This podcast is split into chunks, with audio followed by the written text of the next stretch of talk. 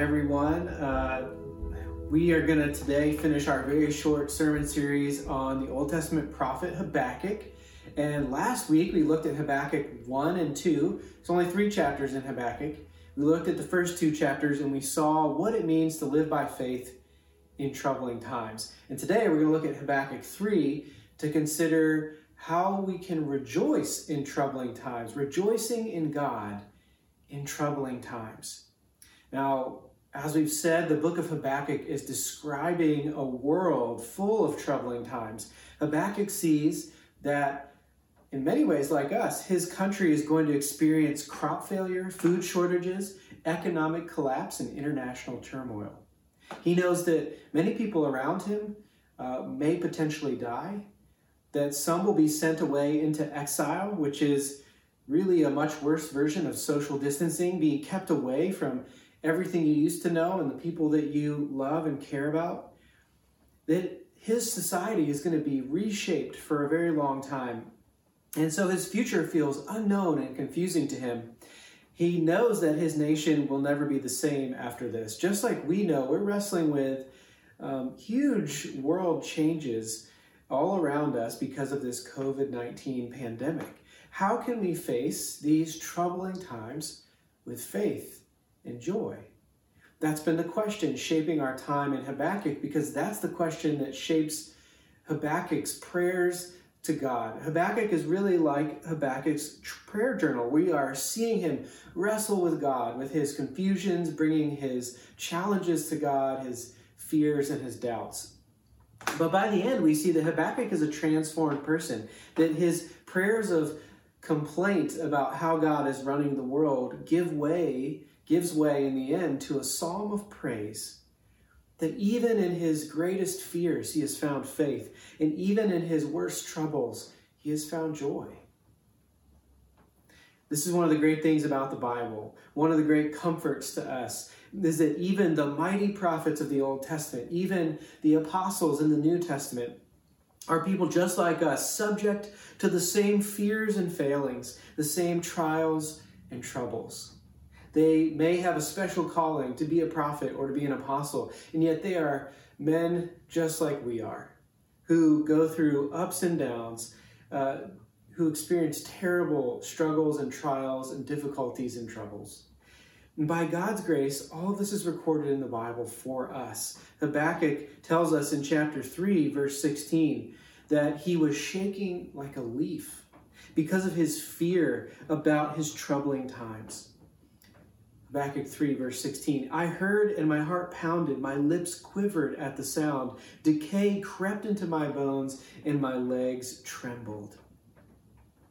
Habakkuk looks at the world around him and he's shaking like a leaf. He said his legs are trembling like they're about to collapse beneath him. Decay crept into my bones. He started to feel sick over the stress that he sees or feels as he looks out at what he sees going on in his world. The great apostle Paul in the New Testament went through something similar. I often think of Paul as this incredibly brave, um, larger than life character. But Paul doesn't want us to see him as a stoic John Wayne in a Western film or Dwayne The Rock Johnson who uh, heroically overcomes every possible thing around him in order to save the day. Paul, the apostle, says, No, not even close. Uh, he humbly expresses his weaknesses. Nowhere does he do this more than in 2 Corinthians. And he looks at his life and describes how he's experiencing terribly troubling times. Paul says in 2 Corinthians 4, we are troubled on every side. Every side of my life is in terrible trouble. In 2 Corinthians 7, a few chapters later, he goes further and says, Our bodies had no rest. We were afflicted and troubled at every turn, fighting without and fear within affliction, fighting, that conflict all around him. It's like the world feels against him, and internally, fear is coming up within him. Fighting without, fear within, troubled on every side. And yet, Paul says something surprising throughout Second Corinthians. Despite his circumstances, he says, We do not lose heart. Twice he says that in chapter 4. We do not lose heart. Why? He goes on not to, to brag about his strong, his strength, his toughness, his ability to overcome. Instead, he says, We keep going to show that the surpassing power belongs to God and not to us. belongs to God, not to us. In all our affliction, all of our troubles, he says, I'm overflowing with joy. I am filled with comfort for the God, for God who comforts the downcast comforted us. In all your troubles and all your, all your fears, are you overflowing with joy? Paul and Habakkuk say the same thing essentially. In all my troubles, I'm overflowing with joy. Habakkuk says this in the rest of chapter 3, the very last verses. If in verse 16 he said, He's shaking like a leaf, he's trembling with fear, he feels sick out of stress, his legs feel like they're going to collapse because of how how fearful he is about his current circumstances. In verse 17, he says, It gets worse. Though the fig tree doesn't bud and there's no there are no grapes on the vines, though the olive crop fails, the fields produce no food, there's no sheep in the pen, no cattle in the stalls, yet I will rejoice in the Lord. I will be joyful in God my Savior. The sovereign Lord is my strength. He makes my feet like the feet of a deer. He enables me to tread on the heights. So, like the Apostle Paul, who says, the surpassing power is not from us, but from God. Habakkuk says the same. Even though the crops will fail, there's going to be economic failure and disaster. He's sick with fear. He yet says, I rejoice in the Lord. I take joy in God, my Savior. And in, in uh, the sovereign Lord is my strength. He makes my feet like the feet of a deer, which is to say, sure footed deer can run sure-footedly over everything. And so he's he's saying that God is providing salvation for him. There's this strong belief, strong reality, the great reality in the Bible is that those who feel caught between fear and faith, the good news that God shows Habakkuk and Paul and us is that fear and faith are not utterly opposed. But faith doesn't stop and stay stuck in fear. These guys were shaking like a leaf, recognizing troubles all around them. And yet, they took their complaints to God, they, they walked with God, and they saw that the power to get through, the strength wasn't from them, but from God.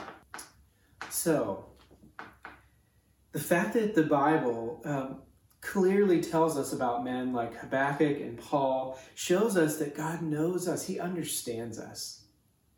He's aware of our fears. He wants to show us how our faith can lead us to overflowing with joy even inside our troubles, within them.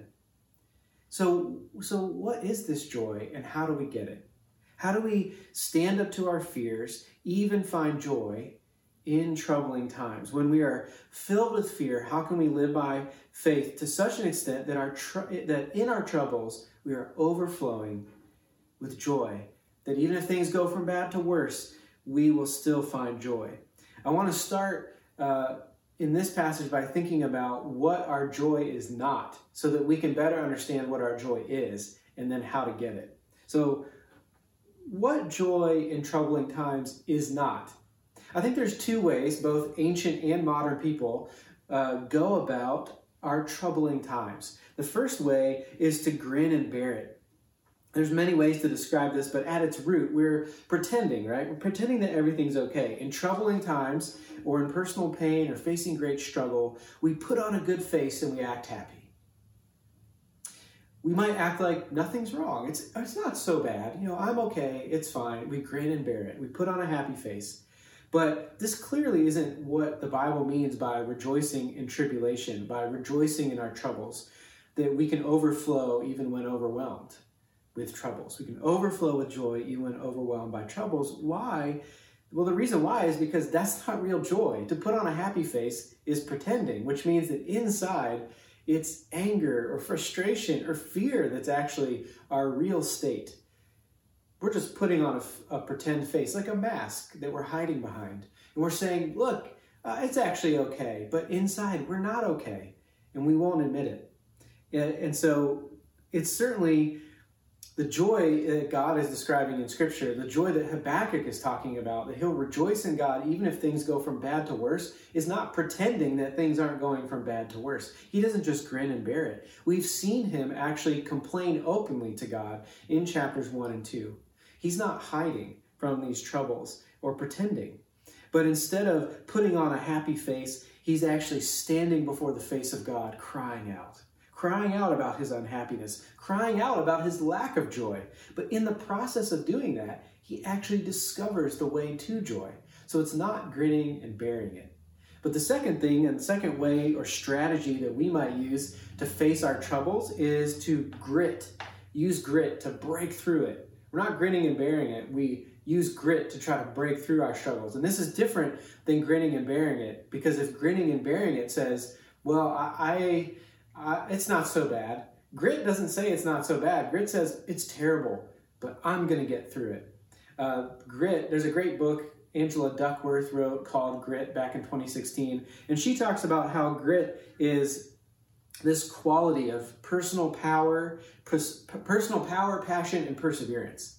And so you you actually want to take on hard things because you know that you grow through them. And she's right. Everybody needs this, including Christians. If you want to be successful in life, everyone needs some grit. You have to be able to endure challenges and find your way through hardship. But the question is that is that actually the response or the, the answer to all things, to all troubles? It's very different to selectively take on a difficult sport or instrument or schooling in order to grow through it to become a, a more well-rounded better person what about when you you these are hardships you didn't ask for and you don't accept or you find it hard to accept. For example our nation is continuing to struggle in this pandemic as more americans have now died from covid-19 than did in the vietnam war. We are um, it, globally 1 million case, more than 1 million cases of this pandemic right? Unemployment has exceeded 30 million people. And so can you honestly could any of us honestly say yes by my own power, perseverance, and passion, I am able to answer these troubles that are so globally, medically, scientifically, socially, and economically big. If I just grit, get some grit, bear through it, uh, bust through this problem, it'll all be okay. You know, just a few days ago, the chairman of the Federal Reserve in the United States, Jerome Powell, warned Congress that this growing economic crisis is only getting worse, and he urged our policymakers to help more Americans because 40% of households where people make $40,000 or less lost a job.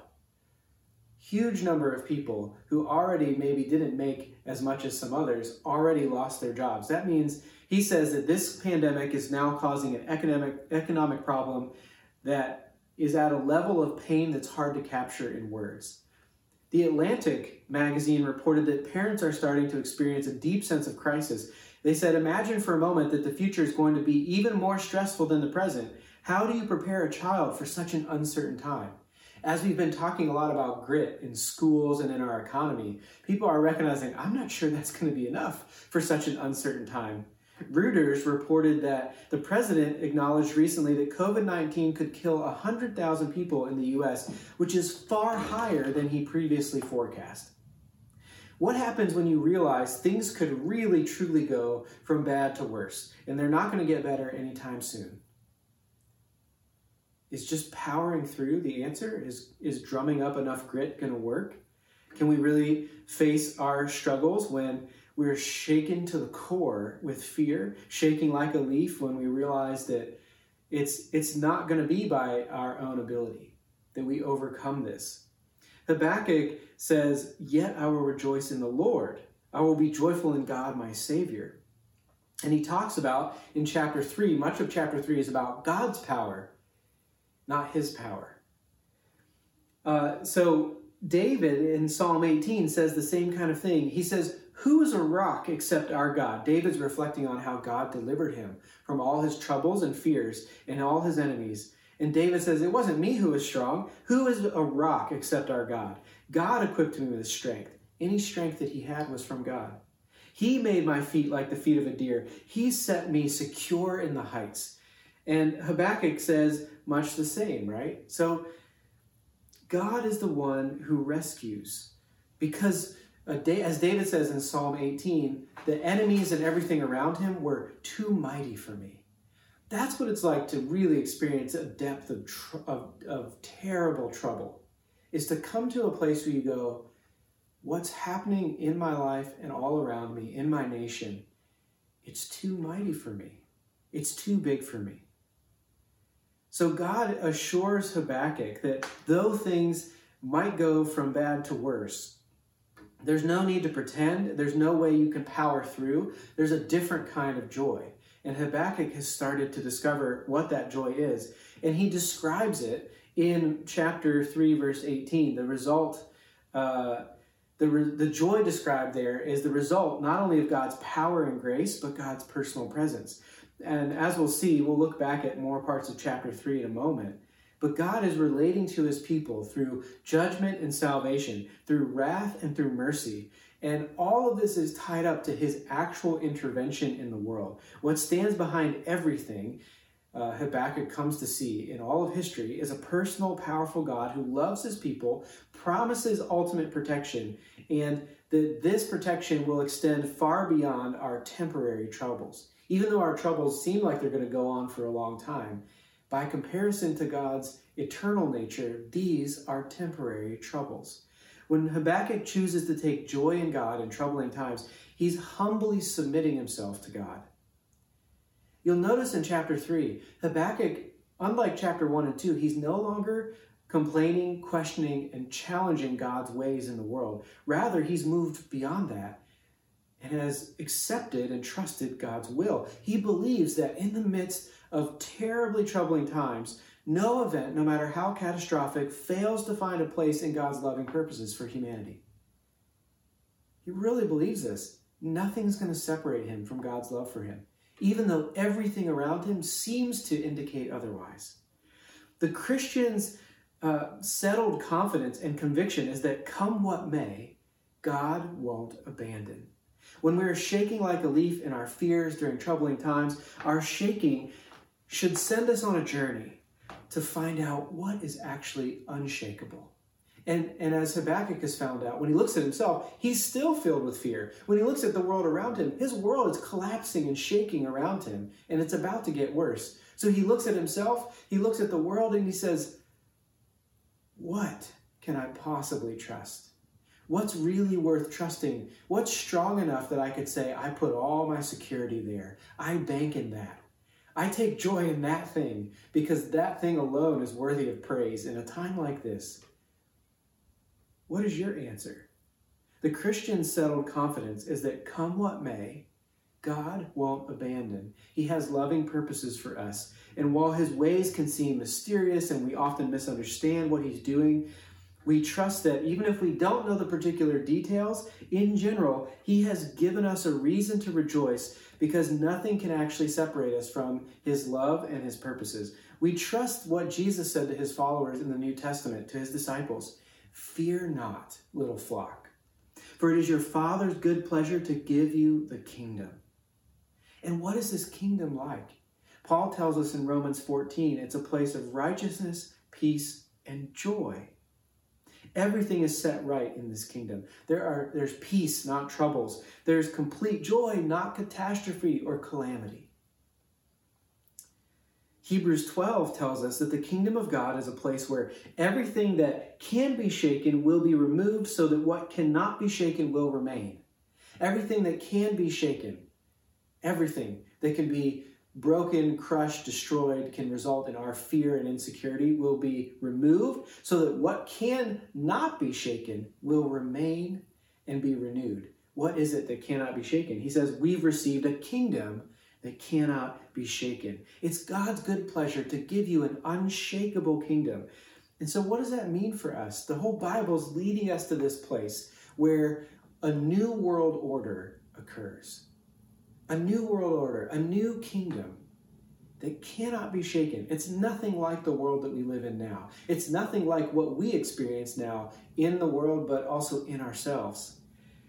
it means that God has set, if you think about the kingdom of God and the whole rest of the Bible and the New Testament, points you to the reality that the kingdom of God is a place where God has set his sights on removing everything that causes us to shake like a leaf.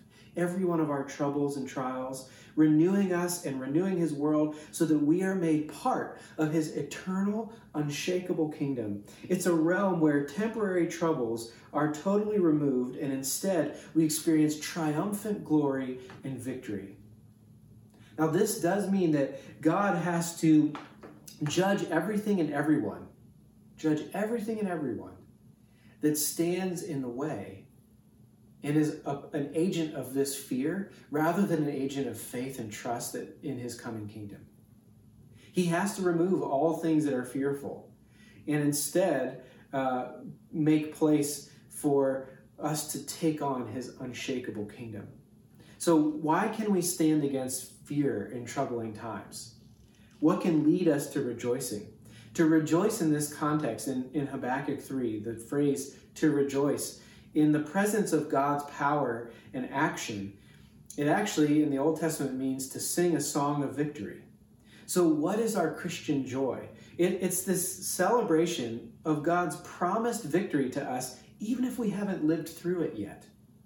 It's a deep conviction that we actually can already sing a celebration song of victory, even though we haven't lived through it or experienced it completely yet. That's what Habakkuk's doing. He says, I'm shaking like a leaf. Also, I rejoice in God, God my strength, God my Savior. He is the one who gives me sure footing. So Habakkuk is singing a victory song. He's willing now to endure troubles and even take joy in God because he trusts God, God's promises that even in the worst of times, these troubling times are not the end of him. Those who are God's people always have better times ahead, whether we die now in our troubles or whether we live through them. Either way, it's God's unshakable kingdom that shapes our vision. See, Habakkuk has now shifted from being someone who is problem focused to someone who is utterly God focused. And this is how he's come to this place where he can sing a song of victory, sing a song of joy, even if he hasn't received it yet in full. How can he do it? Third thing, how can he rejoice in these troubling times? How do we do it? Habakkuk shows us the way all through chapter 3. He shows us how he came to the point of saying that even if everything gets worse, I'll rejoice in the Lord, I'll take joy in God my strength. How does he do it? The answer starts back in chapter 3, verse 2, and it goes on through verse 15. And I won't read all of it to you right now, but what he does is in all of the rest of chapter 3, Habakkuk recounts the salvation of ancient Israel from Egypt. He describes how God brought them out of 430 years of slavery and set them free and took them on a journey to the promised land. And he describes this, Habakkuk describes it in great detail. In verse 2, he just says a very quick uh, petition. He prays a prayer again. And he says, Lord, I've heard of your fame. I stand in awe of your deeds. Repeat them in our day. In our time, make them known. In your wrath, remember mercy. And then all the rest of chapter 3, from 3, chapter 3, verse 3 to verse 15, is him recounting in detail. He's not asking for anything anymore. Now he's remembering. This is a, a psalm. Habakkuk essentially writes in his prayer journal his own psalm of praise and joy. And what he's, he's saying is, he's recognizing that while in chapters 1 and 2, he was rooted in all the things he felt like God wasn't doing, now his prayer of praise is a recognition for all the great things that God has been doing all throughout history. His prayer becomes this psalm of praise where he recognizes God is able and does actually save his people. And so this may seem strange, but how does Habakkuk root himself in a true and deep sense of joy in his heart during troubling times? So that in all his troubling times, he's overflowing with joy. How does he do it? He goes to history class. Now, that may seem really strange, but what he's saying is, I'm going to spend a lot of time looking at God's dealings with humanity throughout history. As Martyn Lloyd-Jones put it, it may be that this will be the only thing that holds us together in our days of trouble. As we look out on the world today, is there any cause for rejoicing but this? That whatever may come, if we should ever find ourselves in the fearful state so graphically described by the prophet Habakkuk, the thing to do will be to look back at history. What does Habakkuk do in troubling times? Eventually, he ceases to be so problem focused and becomes God focused. He prays, God, repeat or revive in our day the same kind of things you've done in the past. And even if things go from bad to worse, I trust that this is your nature and your character. But how does he do that? How does he do that? Why should you and I trust that even if things go from bad to worse, God is actually going to have mercy on us, actually going to lead us to that unshakable kingdom? Because it doesn't look like it all around us. Habakkuk is saying that he, he in verse 3, it says, God came. That's the start of his whole reflection on history. He looks back at history and he realizes God came. Like at Christmas time, it's what we celebrate the incarnation. God came into our world, into our troubles, in order to take them on, on our behalf. Much of Habakkuk 3 paints God as a divine warrior, going to battle on behalf of his people he will move heaven and earth to save his beloved children. He will act, if not now, then in the future. And he has acted in Christ on the cross to set us free from the worst things that could ever happen to us the result of our sin and the result of Satan's afflictions. Ultimately, is suffering and death. And Jesus went into those things in order to set us free from them. Habakkuk recounts the facts of redemptive history in great detail. And for those of you who think, look, I don't love history, I find it boring. Well, let me encourage you that if you just go to the Bible looking for life lessons or looking for a hopeful message, but you subtract the detailed facts of history from the Bible and you just go looking for lessons or messages of nice hope and God's love and goodness, you'll find that the Bible is never going to comfort you that much at all. Why? Because if that is true and the Bible is just this massive book with a lot of annoying, um, an annoyingly large amount of detail. You realize the Bible, if it was just a message of some nice, true things like God is good, God is loving you, God cares for you, God works for your good, then you could actually just have the Bible in one piece of paper. It'd be really short. But instead, the Bible tells you over and over again about actual events in history. And it does that for a reason. Because one day you'll realize that if you've just been collecting some nice ideas about God, that God's loving and caring and He's really good and He really is going to provide hope for the world, you will wonder if that's actually true when you face incredibly troubling times. Because, again, as Martyn Lloyd-Jones says, if God did not actually do the things recorded in the Old Testament for Israel, then the whole Bible may be just a piece of psychology meant to keep me happy. The Bible, however, plainly shows that certain things or that my comfort and consolation lie in facts. The facts that God has done certain things and that they have literally happened. The God in whom I believe is the God who could and did divide the Red Sea and bring the Israelites out of Egypt. In reminding us of these things, Habakkuk is not just comforting himself by playing with ideas, he is speaking of the things that God has actually done. The Christian faith is solidly based on facts, not on ideas. And if the facts recorded in the Bible are not true, then I have no hope and no comfort. For we are saved not by ideas, but by facts, by actual events. And this is what makes all the difference, friends. It's not just history in general that matters, but redemptive history that has become our history. When we read Habakkuk 3 3 through 15, we see that Habakkuk is remembering all that uh, God has done. But as he progresses through the story, he stops just saying God saved his people and he starts saying God has saved us. Now, the events that he is describing happened way before he was born. And yet, he now seems sees himself as part of the story. It's not just history, it's his story, really. He's a part of it. He sees himself as part of the story of God. And this is the major difference, friends, between those who live by faith and rejoice in God in troubling times and those who remain in their fear and despair, only shaking like a leaf.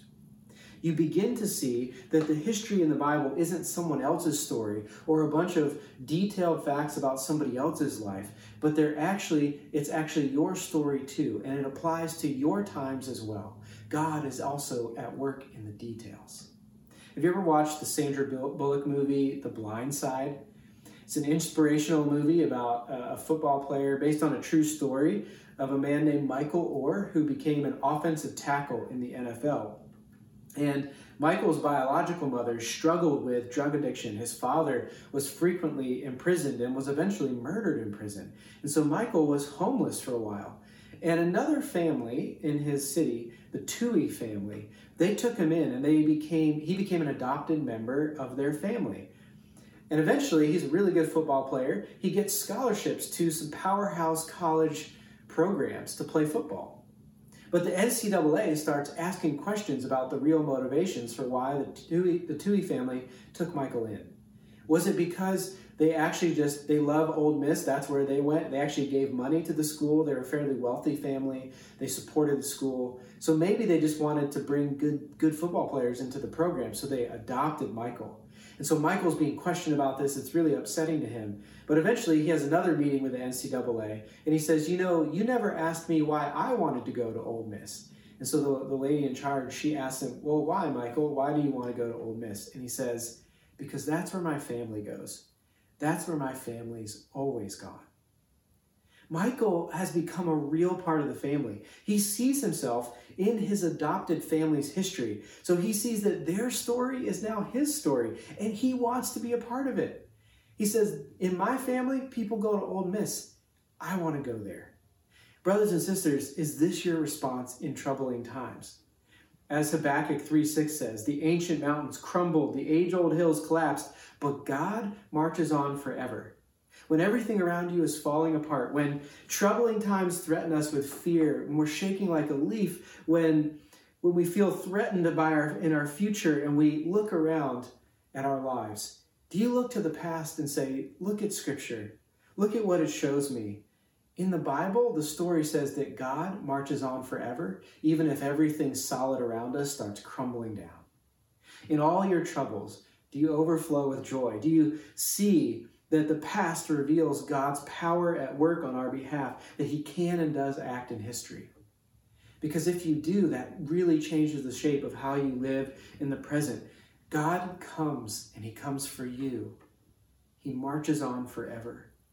When God shows up and you understand how He acts in history, you see that He's only keeping His promises over and over again that he will work everything towards his kingdom purposes. The Christian life is one where we sing a victory song that comes from our future in the present because we've looked to the past and seen that God is faithful over and over and over. He is our only source of true strength. When the world is shaking, he reminds us that he's working everything towards an unshakable kingdom that will never end, that will never fade. And if you are his, if you are his adopted child, you see that that's not just a story told in the Bible, it's your story. And so you learn the history and you want to know it because you realize through it, friends, God is providing a way to heal our fear, our fears, to deal with us as we shake like a leaf when we look at our troubling times. That He doesn't want us to pretend that everything's okay and grin and bear it. He doesn't expect us to drum up our own sense of power so that we work our way to break through with our grit, being gritty people. Yes, we must endure, but we endure looking to the power of God, not to our own. That even in our weakness, as Paul said, He is strong. Christians, um, good Christians don't deny that things are bad. They say what's really true. Things are actually bad. Everything's not good. He doesn't tell us to power through and just try to solve our own trials and problems through our own perseverance. When we look back in the Gospels, when we look back at the whole story of the Bible, we see that everything was leading up to Jesus defeating our greatest enemies sin, Satan, suffering, and death. And it wasn't because he pretended that the cross was fine or he powered through it with his toughness. No, he wept he went to the cross in weakness and shame. But it says that for the joy set before him in Hebrews 12, the joy set before him, he endured the cross and despised its shame. It was this joy, the joy of Christ, on the cross that he knew he would rise from a grave that brings us our joy. We rest on a historical fact that Jesus walked out of a grave.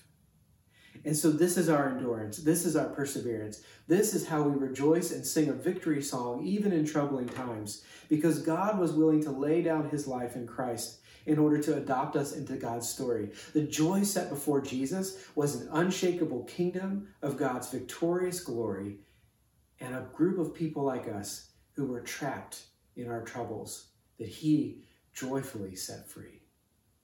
This is our story. As the Apostle Peter says in his letter, this is where we end. He sings essentially a song of praise, just like Habakkuk. Blessed be the God and Father of our Lord Jesus Christ. According to his great mercy, he's caused us to be born again to a living hope. It's alive through the resurrection of Jesus Christ from the dead, so that we have an inheritance that is imperishable, undefiled, unfading, kept in heaven for you, who by God's power are being guarded through your faith for a salvation that's ready to be revealed in the last time. He's talking about the kingdom of God. The kingdom is ready. God's just waiting patiently to reveal it, to invite other people to be part of his story. In this you rejoice, though for now, if for a little while, if necessary, you've been grieved by these various troubles and trials, so that the tested genuineness of your faith, more precious than gold that perishes, may be found to result in the praise, glory, and honor, in praise, glory, and honor at the revelation of Jesus Christ. Though you have not seen him, you love him. Though you do not now see him, you believe in him, faith. You live by faith, and you rejoice with joy that is inexpressible and filled with glory, obtaining the outcome of your faith, the salvation of your souls. You believe in him, you put your trust in him, because nothing else in yourself or around you is worthy. Nothing else is unshakable. And you rejoice with joy that's inexpressible. As Habakkuk says, I rejoice in thy sovereign Lord. He makes me like to have the feet like a deer, unsure footed, unshakable, so that I can tread on the heights. When I'm in my greatest troubles, even then, I can tread on the heights because God has secured for me a future that is unshakable. This is what leads us to rejoicing in troubling times.